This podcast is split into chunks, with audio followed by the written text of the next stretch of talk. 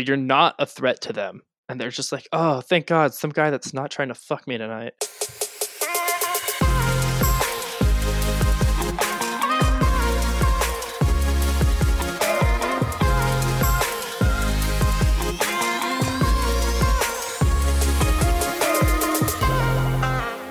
Welcome to a special turkey edition of the Balls, Buckets, and Bull podcast. I'm your host, Joey Morales, and joining me is a man who might have flown too close to the sun, and that is Joe McMahon. How did you fare with matching with Carter Cruz on Bumble? Uh, well, um, I have not matched with her yet. I I got to believe that she just doesn't get on the app that often. She probably got guys throwing themselves at her all the time. So, you know, next time she logs on, she'll see my profile, and um, you know, then it'll be all fun and games from there. Glad you're still holding out hope. For those that don't know, Carter Cruz is a popular porn star, so makes no surprise that you haven't matched with her yet. And also joining us, making his debut on the podcast, he's commonly known by his out of this world Instagram post. Isaac Reyes, how does it feel to move from Colorado to Houston? You know what, man? It's been uh, a pretty slow adjustment. It's, you know, I used to be able to look out my window every day, see some pretty mountains and this time of year. Weather's nice. It's snowing up in Colorado right now. It's uh, hot and humid in Texas, as it tends to be. So give me some time. I'll get adjusted to it. All right. So we got so much fun stuff to talk about. Everything from Trump and LaVar Ball to Baker Mayfield, some very hot, spicy Thanksgiving food takes. But to get us started, we have a coaching changeup. Jim Mora fired from UCLA after going five and six, three and five in conference. Joe, do you think this clear the clears the way for Chip Kelly? You know, Chip Kelly, uh, he's been rumored to be the guy to come in there. He's, you know, West Coast when he was at Oregon. Obviously, he's not in the NFL anymore. He's also been rumored at Florida. Uh, I'd read. So, uh, you know, it's it's possible that it could clear the way for him. Um, you know, I don't know if he's going to be able to do much better with Mora's talent. Uh, uh Mora was able to win with um, Neuheisel's guys and not his own. So I don't really know what, what the issue is there. Uh, but hey, you know, there's been talk about Gruden going to Tennessee. What? Why can't he go to UCLA too? Uh, well, I'll start off by saying it's got to be pretty good to be Chip Kelly these days, huh? I, I think. Um, oh, yeah. Um, well, not the kids for UCLA. I think he's definitely got to be one of their one of his top landing spots at this point. And put it this way: UCLA it's been about 19 years, maybe more, since they've been a Pac 12 champion or been a co Pac 12 champion. And in that time, pretty much all the programs in the Pac 12 have held that distinction, including Washington State, Oregon State, Arizona State, even California. So you got to think at this point, UCLA is getting pretty desperate. And just to give you some, uh, some numbers that UCLA is running right now, they just invested $56 million in a new football complex. They've got a $280 million apparel deal with Under Armour. Uh, they could easily eat out Mora's $12 million buyout. So you got to think that for a program that's desperate for wins and wants wins now, wants to show the world that they've deserve all that money that they're getting. Uh, yeah, Chip Kelly might be a pretty good landing spot for him. That being said, yeah, that's that's quite a bit of coin. What do you guys think about these Jeff Fisher rumors, though? Apparently, they had internal discussions regarding him. Uh, after seeing how well the Rams performed under Sean McVay, under with a pretty similar roster, gotta feel like this makes Jeff Fisher one of the worst coaches we've seen in a while. So, what do you guys think about those rumors? I mean, eh, I hadn't even heard of that before. That's insane. I don't think that Jeff Fisher would be a good hire anywhere. Um, I wouldn't if I had kids. I wouldn't want him coaching their flag football team. Uh, you're you're looking unless you want to go eight and eight. Unless you want to go exactly. I mean, you look at the Rams, and like you said, I mean, uh, you know, they added a few wide receivers, Sammy Watkins and Robert Woods, in the offseason, which those guys are fire. Uh, if you've watched any of the highlights from this season of the Rams, those guys are usually involved. So that's definitely helping out Goff, a, you know, a lot of bit, as you might say. But um, yeah, I wouldn't, I wouldn't put any uh, money down on Fisher going to UCLA. Yeah, this is the first time hearing about Fisher rumors, and to be honest, we're, we're a few bad losses away from having a full blown coaching carousel in college football, and you got to think there are better options out there than Jeff Fisher for UCLA. Absolutely. All right, so we are going to continue a segment we started last week called "Fake News" or hashtag Not Fake News.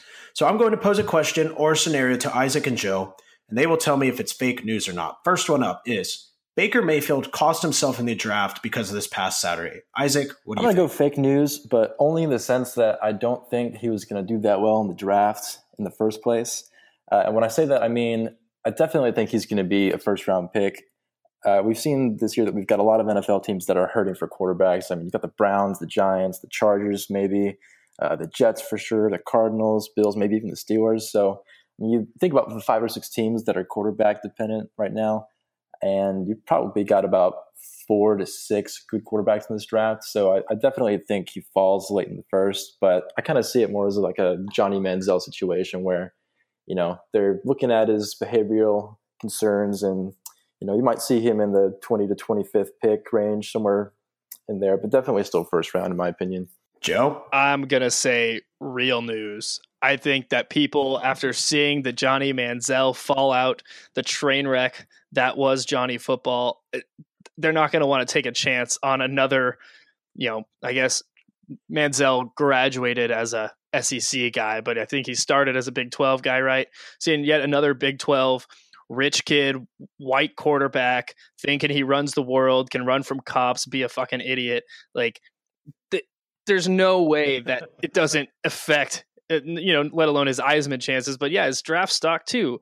And and it's not like he's played any super tough competition this year. I mean, they've had what two contender games against Ohio State and TCU, right? I mean, that's been it. So it's you know, like I agree with Isaac in saying you know his draft stock wasn't necessarily that high to begin with, but I still definitely think this does hurt it.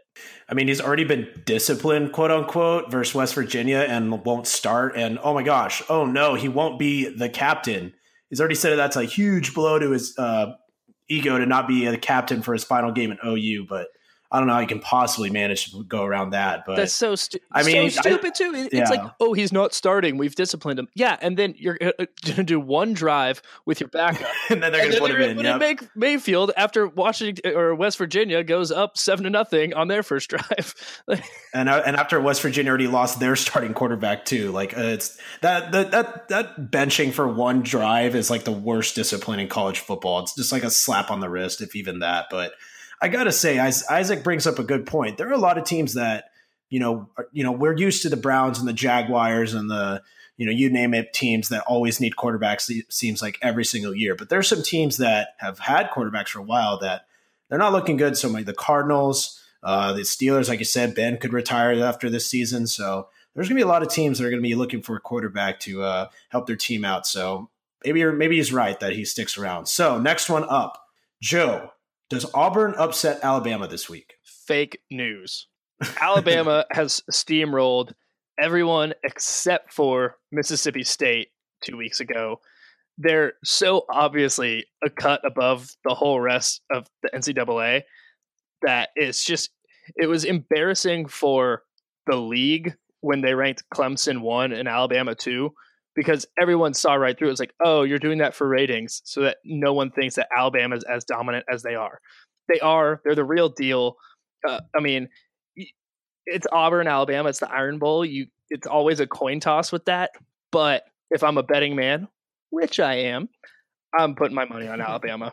All right, Joe, I'm going to have to disagree with you. I'm going to go not fake news, uh, mostly because I want it to be true, but also because I don't. I don't really think that Bama's really proved themselves yet. I know that's crazy to say because Bama's proven themselves for the past decade as being the premier team in college football. But this year, I think they've kind of been exposed against an okay Mississippi State. Obviously, they won that game, but Mississippi State kept it closer than you would have anticipated. Uh, pretty, I guess, relatively close win to Texas A&M, which, as we all know, is a garbage program year in and year out. You look at their resume; they've got ranked wins against Florida State, which you know, look how that turned out uh, an up and down LSU that you know lost to Troy, then had to bounce back after that, and that Mississippi State win, or Mississippi State win as well. So I'm not really sure. Auburn, on the other hand, I mean they beat a very good number one team in Georgia. Uh, they've kept that momentum rolling the past week, and I expect there to be a pretty uh, pretty solid performance in the Iron Bowl. We might see little flashes of 2013 where that game pretty much had national championship implications. All right, so last topic up to Isaac. Will there be a two loss team in the college playoff? Man, I'm gonna have to say fake news. And I racked my brain today thinking about all the scenarios that uh, could possibly play out, resulting in a two-loss playoff team. But the most likely ones that I can foresee are Auburn winning out, which even though I just laid out a case for them beating Bama, I think for them to beat Bama and to beat Georgia in the SEC championship would be kind of a far fetched deal at this point. And then that would also require, on the other hand, Ohio State to win out. And I don't know, man. Wisconsin's looking pretty good. I didn't think they were the real deal until this past weekend, and they've pretty much rolled through this season unopposed. And you got to think if Ohio State wins out, they could maybe make it in. But I'm thinking that Wisconsin takes the uh, Big Ten championship. So I'm going to go fake news. Yeah, I'm gonna have to say fake news as well. Uh, just don't see OU's not losing to West Virginia.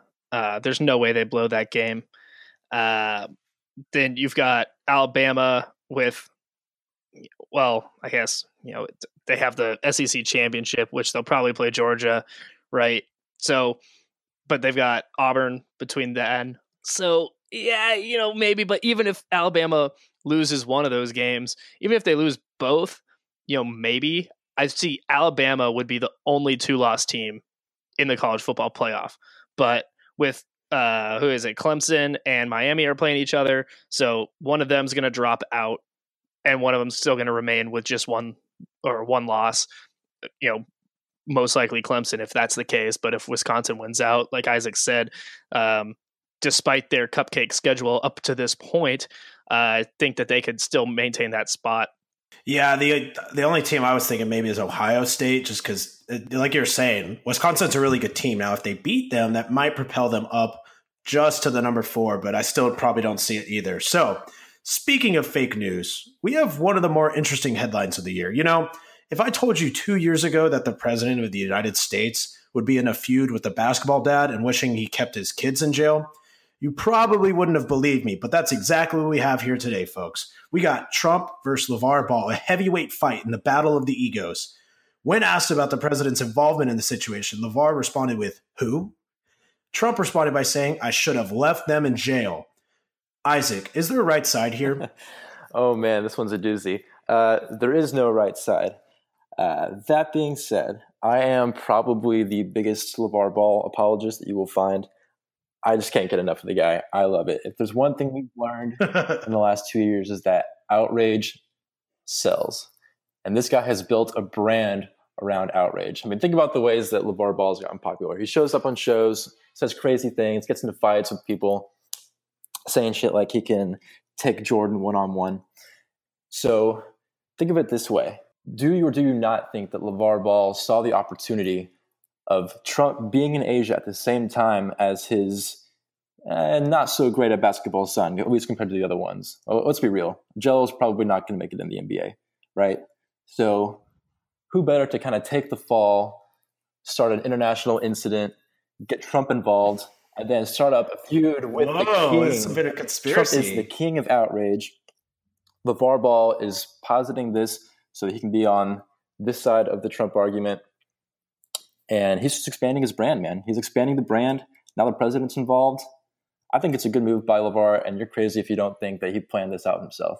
Oh, wow. 100%. He, he's like Kris Jenner and her planning out the whole Kardashian empire. but the uh, but it's for sports, so I'm much more like into this. I'm supportive of it. You know, he saw the opportunities like, you've got two of the most divisive people in the United States right now and people are inclined to side with LaVar, and some people are inclined to side with Trump. So that's why it's so crazy. Like, I just want them to be. Uh, I mean, they've both had some involvement in WWE in the past. Oh yeah, wrestling match. We we get them at WrestleMania. That shit's going viral, and that will be talked about for ages. Um, definitely in on that conspiracy theory. Isaac, you know, perhaps they are both Illuminati, and they're just both using it to their brands. Uh, you know, he could have even told Gelo, "Hey, get caught stealing some shit in China," because they were starting to fall out of the headlines. You know, Lonzo's not doing so hot in the NBA. Uh, Labust, yeah, Melo's got Melo's got you know some time before he can really even start making headlines again. So you know, they needed something. They they got to stay current. So um, I, I definitely think this was calculated, and uh, But at the same time, like, did Trump's request to China even make any difference? Like, you're talking like the balls don't have lawyers. You're talking like UCLA athletic department doesn't have lawyers that were able to work with the Chinese government to get them out. Like Trump's involvement was probably so minimal that it didn't make a difference.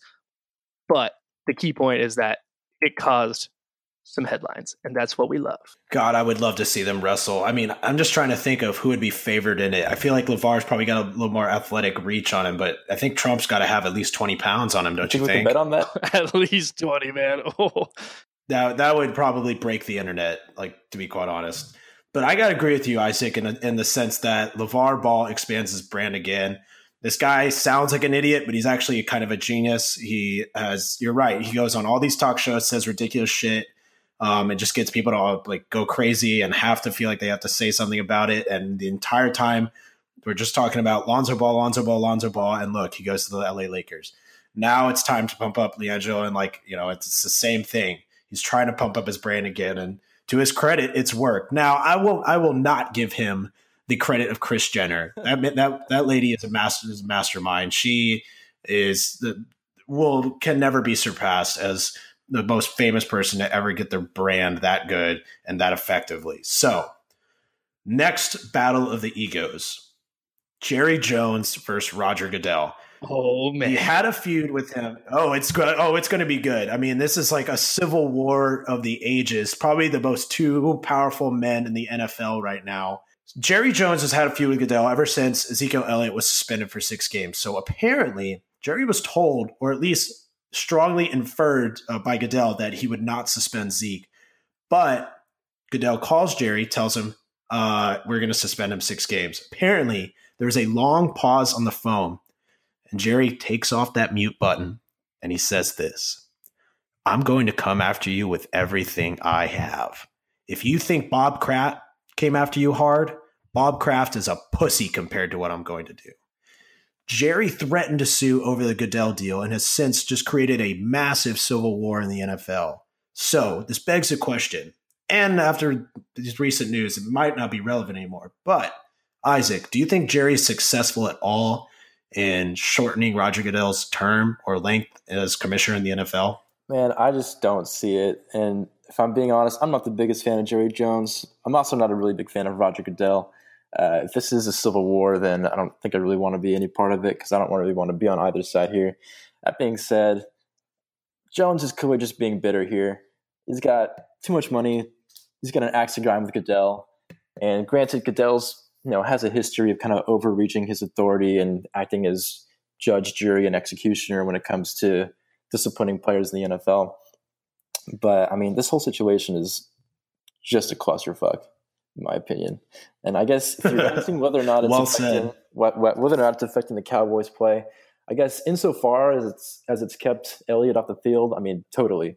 I mean, the Cowboys look like a shell of their former selves without Elliott on the field. Uh, granted, some of that has to do with Tyron Smith being injured as well, but I mean, the Cowboys' offense has been anemic ever since Elliott's taken off the field, and so as far as that goes, yeah, it's affected their team. But I guess as far as you're asking whether or not it's a distraction for the team, I don't think so. This is just another one of Jerry's sideshows, and I think we'll all be better for it when it goes away. Yeah, I I'd agree with that. Affecting their play, obviously Ezekiel Elliott's a monster running back. Without him, the Cowboys are not that good, unfortunately. But um, there's been so many other distractions in the NFL in the past few years, whether it's the anthems, whether it's the concussion debate, whether it's this or that, you know, whether it's celebrations. Like that's not the distraction factor isn't there. Um, I don't think Jones is going to be successful. Um, not that he shouldn't be. I do think that Goodell has done a garbage job as commissioner. Uh, you look at the way that Adam Silver has just taken over the NBA and gotten all the owners bought in on him, whereas you know there there are NFL owners that are on Jerry Jones' side.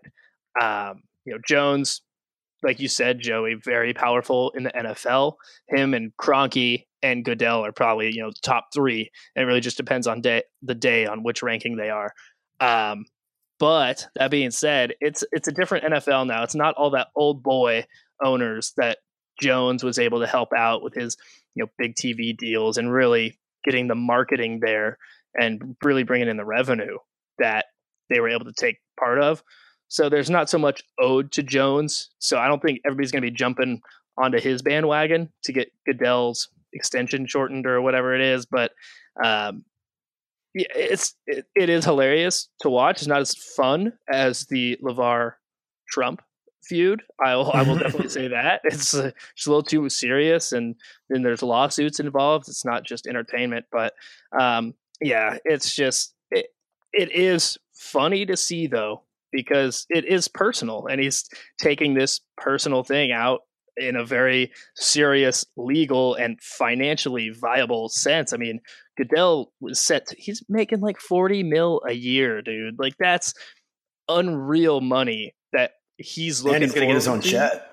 Yeah, and so it's like okay, well, if his extension doesn't get renewed, I mean, obviously Goodell's gonna be okay. He'll find something, you know, whether he just lives off his ten thousand dollars speaking engagements once a week, you know, it, he'll be all right. But man, it, it is it's serious business too because there's so much lobbying that goes behind the scenes in the sports industry between cities, commissioners, all these lobbyists. It, it's insane. So this this could get actually very messy, and yeah, I'm I'm here that, for it. I'm ready to live it.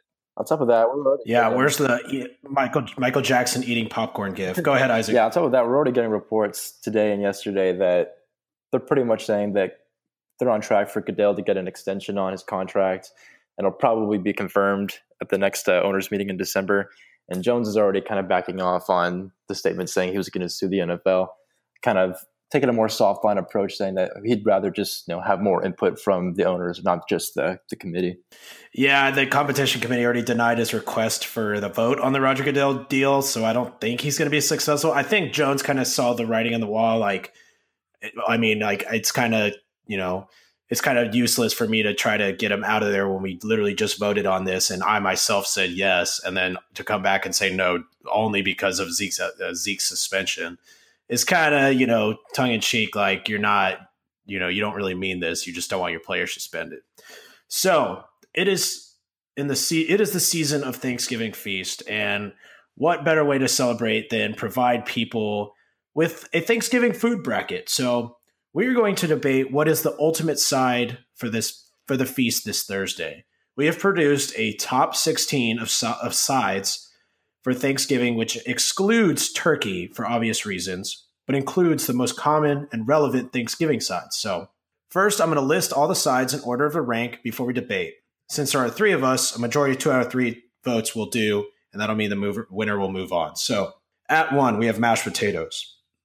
Classic, solid dish. Number two, Hawaiian rolls. Can't go wrong. Number three, stuffing.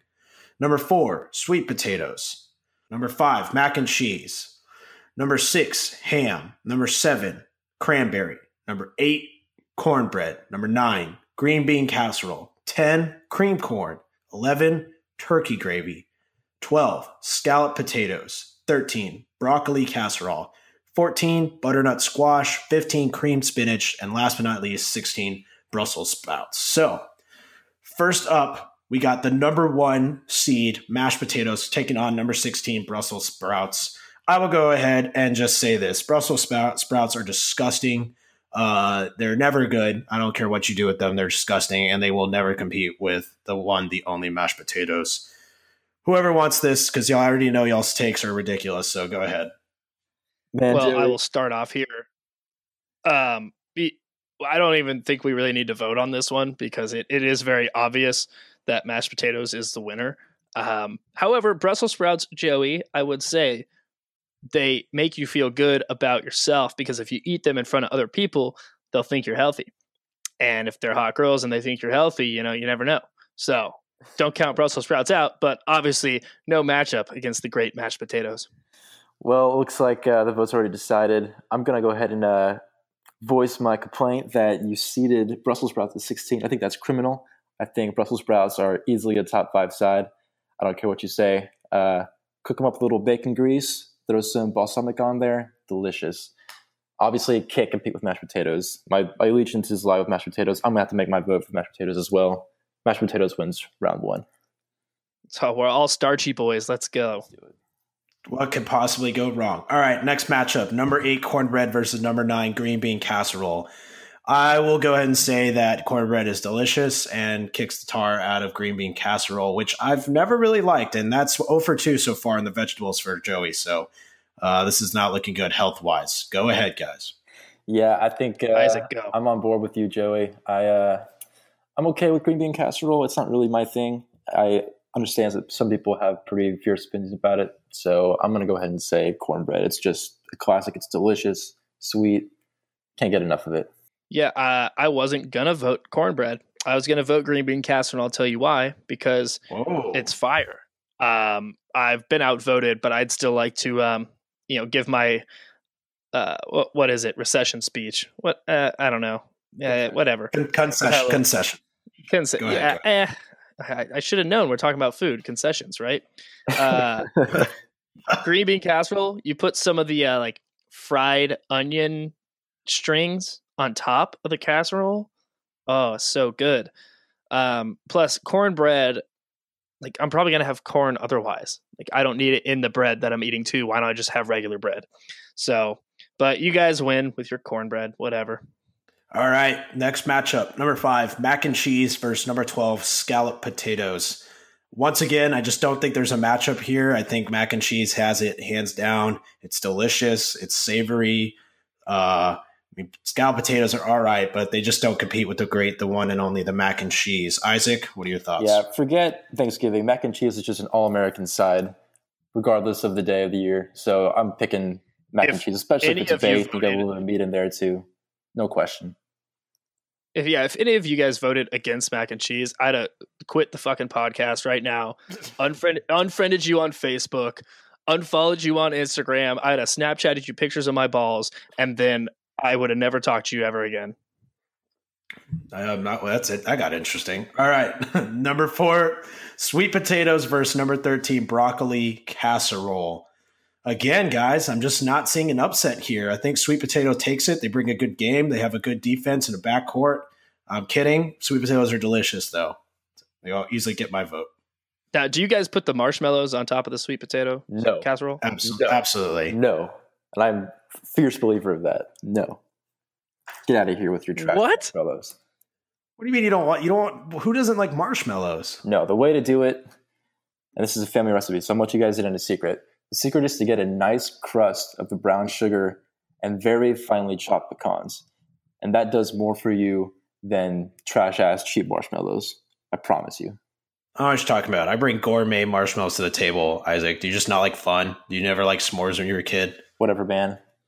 Sweet sweet potato casserole obviously wins this one. No question about it.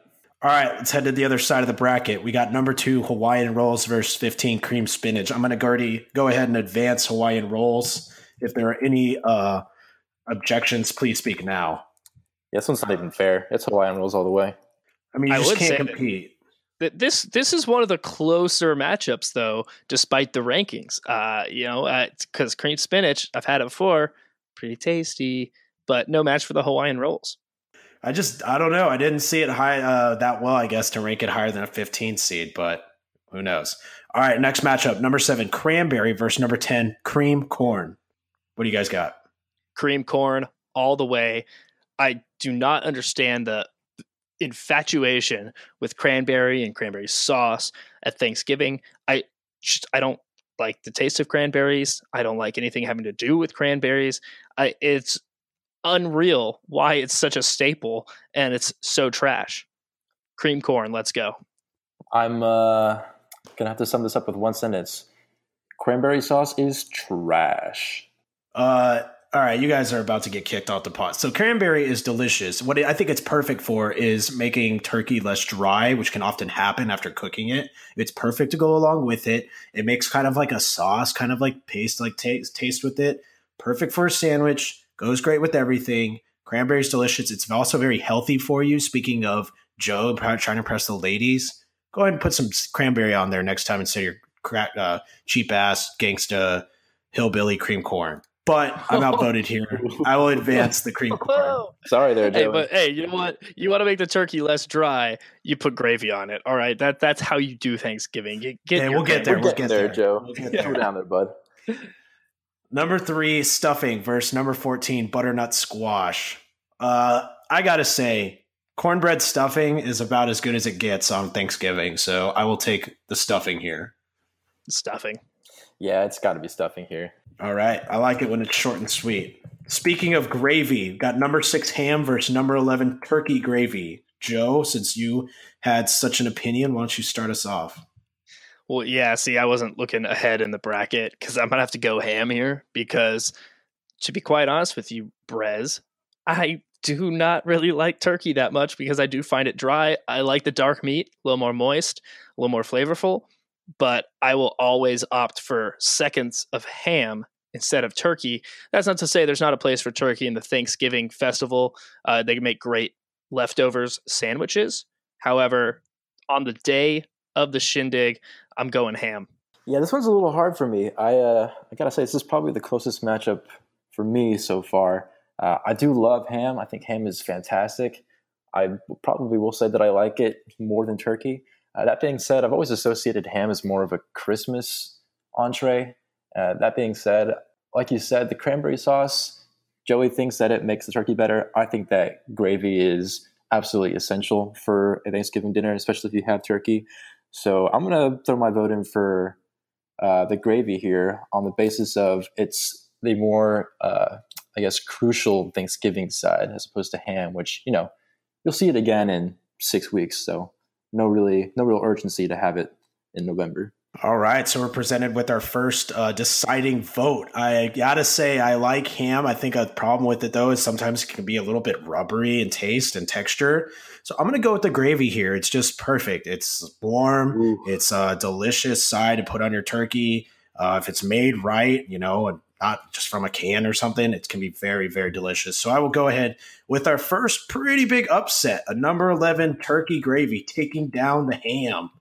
My All man. right, so we are down to our elite eight, and I feel like this is where stuff is going to get intense because uh, there's some heavy hitters up here. So let's go back to the top. We got mashed potatoes versus cornbread now.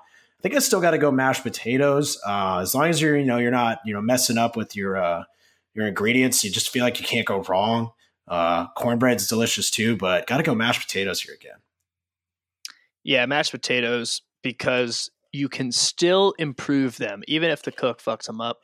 If you have a stick of butter and some table salt, you can make the potatoes edible. But yeah. cornbread, once it's cooked, that's pretty much all you got. Uh, I don't. I mean, I guess you could butter the cornbread too, but at the end of the day, what are you trying to eat the most of on Thanksgiving? eat some cornbread when you go to Cracker Barrel. You eat mashed potatoes on Thanksgiving. Who the hell goes to Cracker Barrel?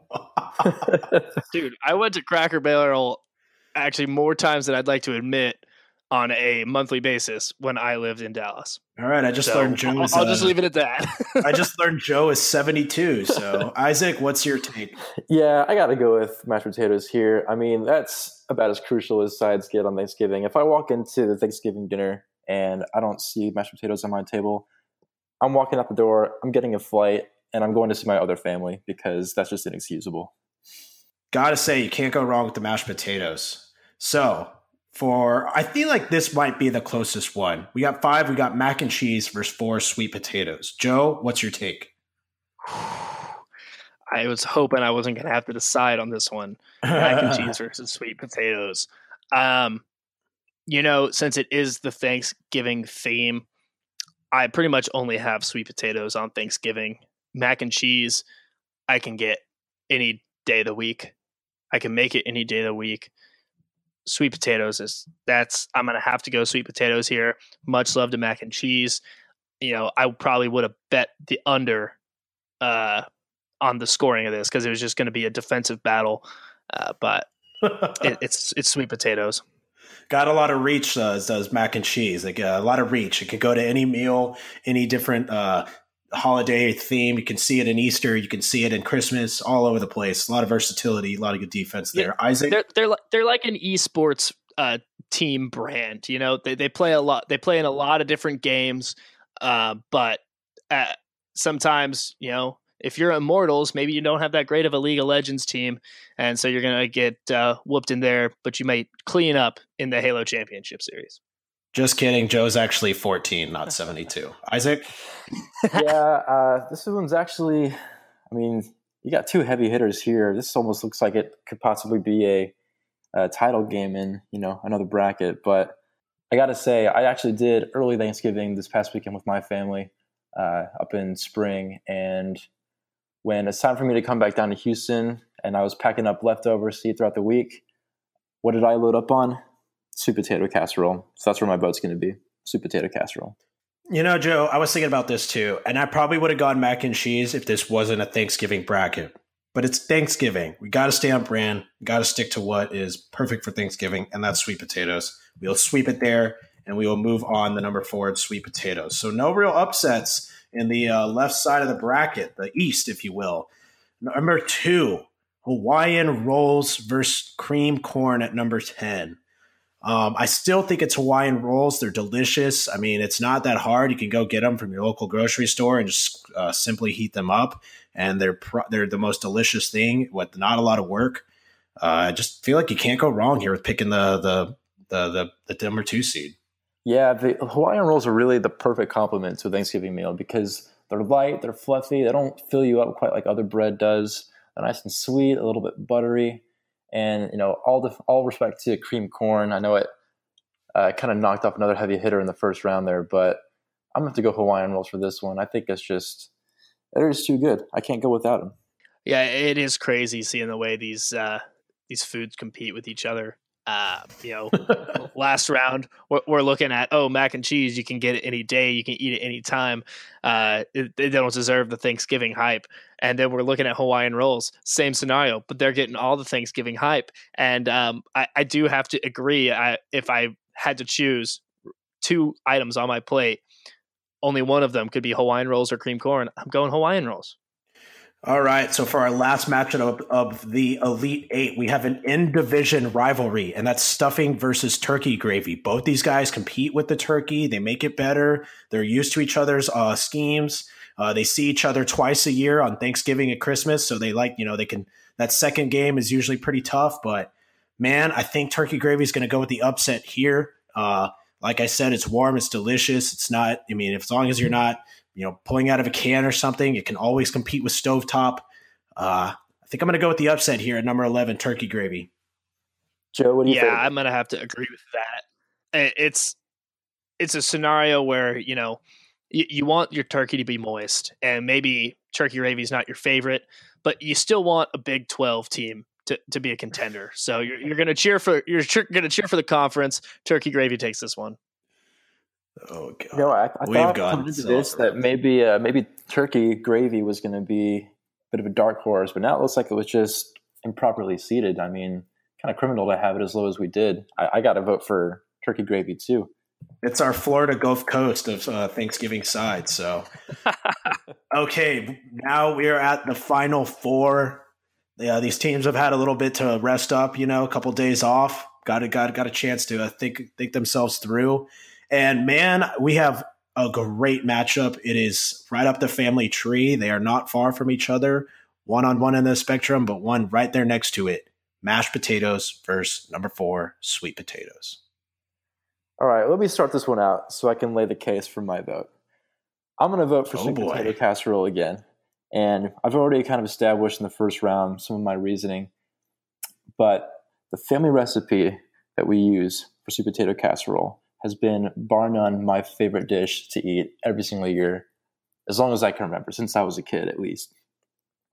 And I tell you what, I load up on that stuff whenever Thanksgiving is over and it's time for us to pack up and go home. I've got probably you know one of those medium-sized, quart-sized Tupperware containers full of sweet potato casserole in the fridge right now that I'm going to eat after this podcast is done recording. I'm going to go to Round Rock and have a second Thanksgiving with the girlfriend's family. We're probably going to have sweet potato casserole there. I'm going to load up again, bring it back home. I can't get enough of it. This is probably one of the only times of the year that you can eat it. Mashed potatoes, they're great. Don't get me wrong, I love them. You got to have them at Thanksgiving dinner. But my loyalties ultimately lie with the sweet potato casserole, and that's where my vote's going to go. What a wild band. Going for seconds on sweet potato and a second Thanksgiving, Joe. I mean, I don't know if we've ever met a bigger badass than Isaac Reyes. So I don't know how you his bowling season, take. I hear. So uh, trying to make all those gains with the starches and the sweetness. Couldn't couldn't just uh, can't disagree with that uh, mentality. Joe, what's your take? Yeah, you know, uh, sweet potato casserole is just such an iconic Thanksgiving dish that you know it, it, beats out mac and cheese, and I think it beats out mashed potatoes here too. I, do I have mashed potatoes at Christmas? Yes, I do. Do I have mashed potatoes on Easter? Yes, I do. Do I have mashed potatoes far more often than I have sweet potato casserole? Yes, I do. But sweet potatoes taking the Thanksgiving bracket. You know, for my vote, what it really came down to is I imagined uh, a plate of mashed potatoes and a plate of sweet potatoes, and I imagine if I had one last fork if I'm stuffed on Thanksgiving and I want one last bite of something, what would it be? And it's the sweet potato casserole. It's just, it's too delicious on Thanksgiving. It's sweet, it's savory. You got to have another bite. With mashed potatoes, you can easily see yourself getting worn out. They, pro- they provide a good defensive front. Uh, they just don't let you get away with much. So I'm going to go ahead and advance sweet potatoes for our big upset, taking down the number one seed. Last but not least, Hawaiian rolls versus number 11, gravy. Um, what do you guys think here? It's a tough matchup for a number 11 seed coming out, making it this far. Our Cinderella, if you will. Man, I do love a good Cinderella story. Well, you're only eating turkey gravy on Thanksgiving, right? I mean, it, it's turkey gravy. You're eating turkey on Thanksgiving. It's the Thanksgiving iconic thing. We talked about Hawaiian rolls. You can get them anytime. They're great, but are they really the turkey gravy of the East? So, what is that? What's your vote there, Joe? I'm going turkey gravy. Yeah, you know what? Everybody loves a good Cinderella story, and uh, I'm riding this one all the way to the big dance. Whoa, interesting. Because I was gonna, I mean, I'm gonna. My vote here is Hawaiian rolls. I think they're just they're too delicious. I don't. I'm, I'm like a fat kid on Christmas with that stuff. Just shoving them in my mouth. Uh, they're delicious. They're sweet. They're easy to make. Like I said. But okay, Cinderella, number 11, Gravy with another upset. Both our top two seeds are down and we're at the championship, the big dance. Luckily, we don't have to make an ESPN tiebreaker score on this, just have to pick the winner. Number four, sweet potatoes versus number 11, turkey gravy. Gentlemen, the floor is yours. Well, I'm going to go ahead and have to say that uh, we have a pretty good Cinderella story going. Cinderella is a fairy tale, as you well know. And why do they call it a fairy tale? Because it's not real. There are no fairy tales in real life. I gotta go sweet potato casserole. Just struck midnight, bitch. sweet potato casserole all the way. All right, I'm going to sweep that out too. Gotta say, sweet potato casserole takes the cake here. Congratulations to number four, sweet potatoes. Uh, buy all your championship sweet potato gear online at, yeah, just kidding. favorite pie, really quick before we finish out these Thanksgiving foods. What is y'all's favorite pie? I feel like that's another, that's a whole nother realm of food debates. And we won't make a bracket for this, but really quick, what's your favorite pie? There's a lot out there apple, key lime, pumpkin, pecan, chocolate, lemon meringue. What is your favorite pie? Ooh, uh, it's apple, and it's not close. Not even close. It's probably apple one, and then maybe like 600 spots, and then pecan, and then maybe pumpkin. And you can get out of here with your key lime pie. See, I would agree. I love apple pie with some ice cream. Absolutely delicious. One of my favorite Ooh, desserts absolutely. to have on Thanksgiving. Joe? I find apple pie disgusting. oh, I cannot stand. I cannot stand eating warm fruit. Are you kidding me? Oh god! Like if I wanted ice cream with my pie, you go pecan pie. That's my number two. But I'm gonna have to go chocolate cream uh, for the dessert. Like, look, I've already had my vegetables with the dinner.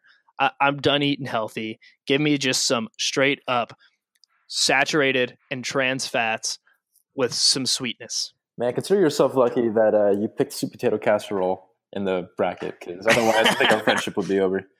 Yeah, I'm a little upset with Joe. I mean, he's not 14 years old. He's actually seven uh, with all these uh, candy takes that he's giving right now. Sweet tooth over here. All right, that's enough Thanksgiving food hey, takes. I was gonna say, man, this is where friendships are forged or forgotten. So, um, you know, it's keep definitely your friends close and your enemies close. Yeah, it's getting tested here. All right, so in honor of Isaac being on the pod with all of his famous captions involving lyrics of a song, I thought we would each give our favorite verse. It could be any length, but Joe, what is your favorite verse of a rap song out there? Of a rap song, or any not song, a big rap guy. Any raps, any songs. Sorry. any song, you know, I, I could go through each genre. I have a favorite from each one. I'll, stick with the rap genre though, and uh, it's a song called "Get This Money" by Young Dolph. And the first lyrics of the song are, "If you ain't talking money, I don't want to talk." That is that is some true words spoken right there. Uh, before we go on, let's we'll have Isaac last. I, my favorite verse will be by a man who's famous for getting shot multiple times, and that's Fifty Cent. Uh, and the verse is, "I love you like a fat kid loves cake." Looking at you, Joe. Isaac, what's your favorite verse? My favorite verse comes from a uh, Wayne Carter stage name Lil Wayne and his uh, hit song Six Foot, Seven Foot. And this is actually one that has not made it on the Instagram yet. I'm saving it for a special occasion or for the right oh, picture. man. But I'll let you guys in on my favorite rap lyric. It's uh, Real G's move in silence like lasagna. And I think that uh, I think we can all identify with that a little bit. I think we all got a little bit of silent G in us. I don't know Uh, about- amen. Amen. That is exactly what I thought Isaac would bring to the table. Okay, let's get back to some sports. So we got Ray Allen admit, admitting to being a victim of catfishing in court. He was accused of stalking by Bryant Coleman, who apparently pretended to be multiple women and talked with Ray Allen and like was like like they were talking back and forth and Ray Allen was saying, "Hey, don't let my wife know that we're talking." Find come to find out the dude, the girl's a dude, just like it always is, and looks like he got uh he got the Manti Teo treatment. So, do you guys think this is going to just be common with athletes nowadays with Tinder and all these uh, dating services? A hundred percent, man. I mean, it's it's not even common just with athletes. I mean, these dudes probably are the anomaly in that they're going on the road, you know, forty nights a year. Uh, unless they're a baseball player, they're going twice as many, right? So you know, all these young guys, even the married dudes, as unfortunate as that is, uh, depending on your morality and ethics, but uh, you know, they're just swiping like madmen all they have to put is you know six seven pro athlete or on the clippers or on the astros like and it's too easy and then these people who are catfishing know oh i could probably get paid some good money if i catfish them and then find out enough about them and be like oh you're cheating on your wife i'll out you it's it they're the most vulnerable i actually almost got catfished the other day we talked about me being on dating apps I asked someone, I was like, "Hey, which one are you in this photo?" I can't tell, and they're like, uh, "None of them." I just thought it'd be easier to catfish with a group photo. I was like, "Oh my god, Wow, This they actually real. admitted it. I'm sorry to hear Proud that. you, Joe. Joe. yeah, yeah." I know. I I, I escaped uh, unscathed, luckily for me, unlike Ray Allen. I mean, how old is Ray Allen? It's like he's got to be in his mid 30s, right? Oh, he's he's old. He's, I I mean, mean, he's retired. Yeah, he's old. Imagine you're Ray Allen. You know, you're a star former player, and you probably got his wife probably you know locked him down. You know, back when he was in his 20s, before the era of dating apps, before iPhones were really that prevalent.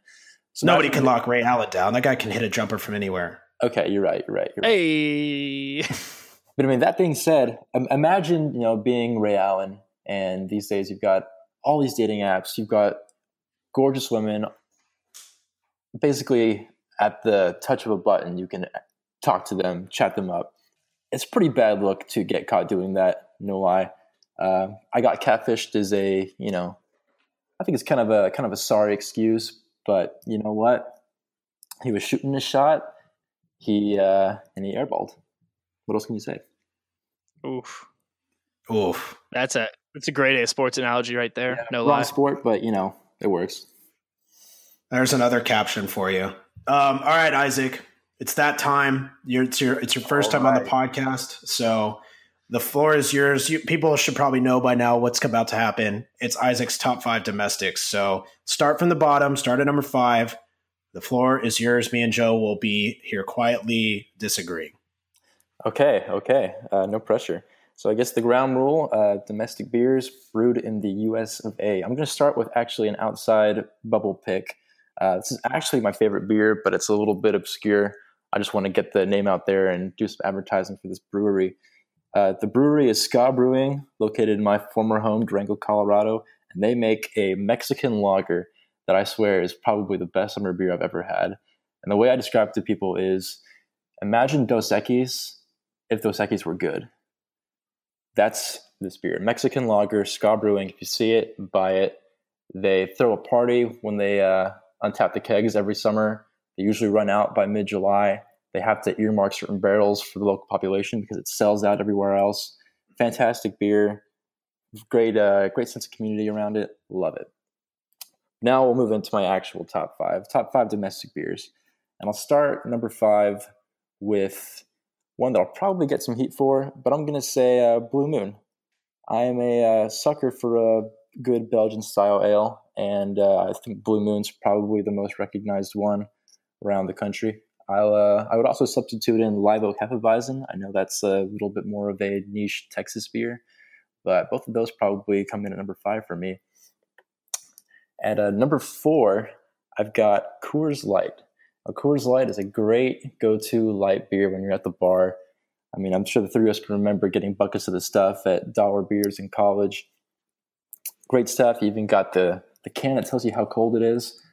Um, my only concern, my only critique is that you kind of have to have Coors Light really, really cold. And I know this is a similar take to what Derek offered on his list, but I, I just don't think Coors Light tastes that good once it cools down. You know, even you know, even up to like 50 degrees, starts kind of tasting a little bit metallic. So for that reason, I keep it out of my top three. Uh, now, number three, a uh, another Belgian style ale. Uh, this one comes from a New Belgium Brewing Company in Golden, Colorado, the Fat Tire. This one should be pretty well known to most people out there, but man, is it a good beer. This is kind of my go-to beer when I was living in Colorado. And even now, if I find it available somewhere, I'll I'll ask for it because, you know, there's nothing better than a good summertime Belgian ale. And in Texas, summer tends to last from eh, around spring break until about Halloween, give or take a few weeks every year. So, you know, really no time of the year that's bad for a fat tire. Uh, that being said, and I've already thrown a couple Colorado beers on here, my loyalties lie to my home state, the great state slash nation of Texas. At number two, I'm putting the classic Shiner Bock beer. Now, this is, in my opinion, a domestic beer. Um, I've only found a couple beers, or sorry, a couple bars where they actually consider this a domestic beer. But you better believe that those bars are going to get repeat service from me for the rest of my life because Shiner Bock is the official beer of Texas, in my opinion one of the better beers that I've had in my uh, short time on this earth, and always a classic go to when I'm feeling, you know, that a light beer just isn't quite enough at the bar. Which brings me to number one. And if you know me at all, you know where this is going. I am a Miller Lite boy through and through. Miller Lite is the number one choice for me. Everything about it is just perfect. It's crisp, it's nice when it's cold, it's still pretty tasty when it's um, when it's a little bit warmer. The can design is just immaculate, and you better believe that when I'm going to the bar and I'm ordering a bucket, the first thing I'm asking for is a bucket of Miller Lites. It's also a good uh, comfort beer for me. If I'm at a bar that I don't like, take for instance, last weekend I was uh, up in Midtown Houston at a bar late at night. Not really my scene. I was feeling a little bit out of my element. So what did I do? Went to the bar, ordered Miller Lite, held onto that thing, nursed it for a little uh, little while, and then before you knew it, I was on the dance floor having a good time, back in my element. Great comfort beer, beer I drink probably more than any other one, and clear cut number one for me. That's my top five. All right, so not the. You know, I like Go. I like the addition of the fat tire. That was nice. That, that that's a sleeper pick right there.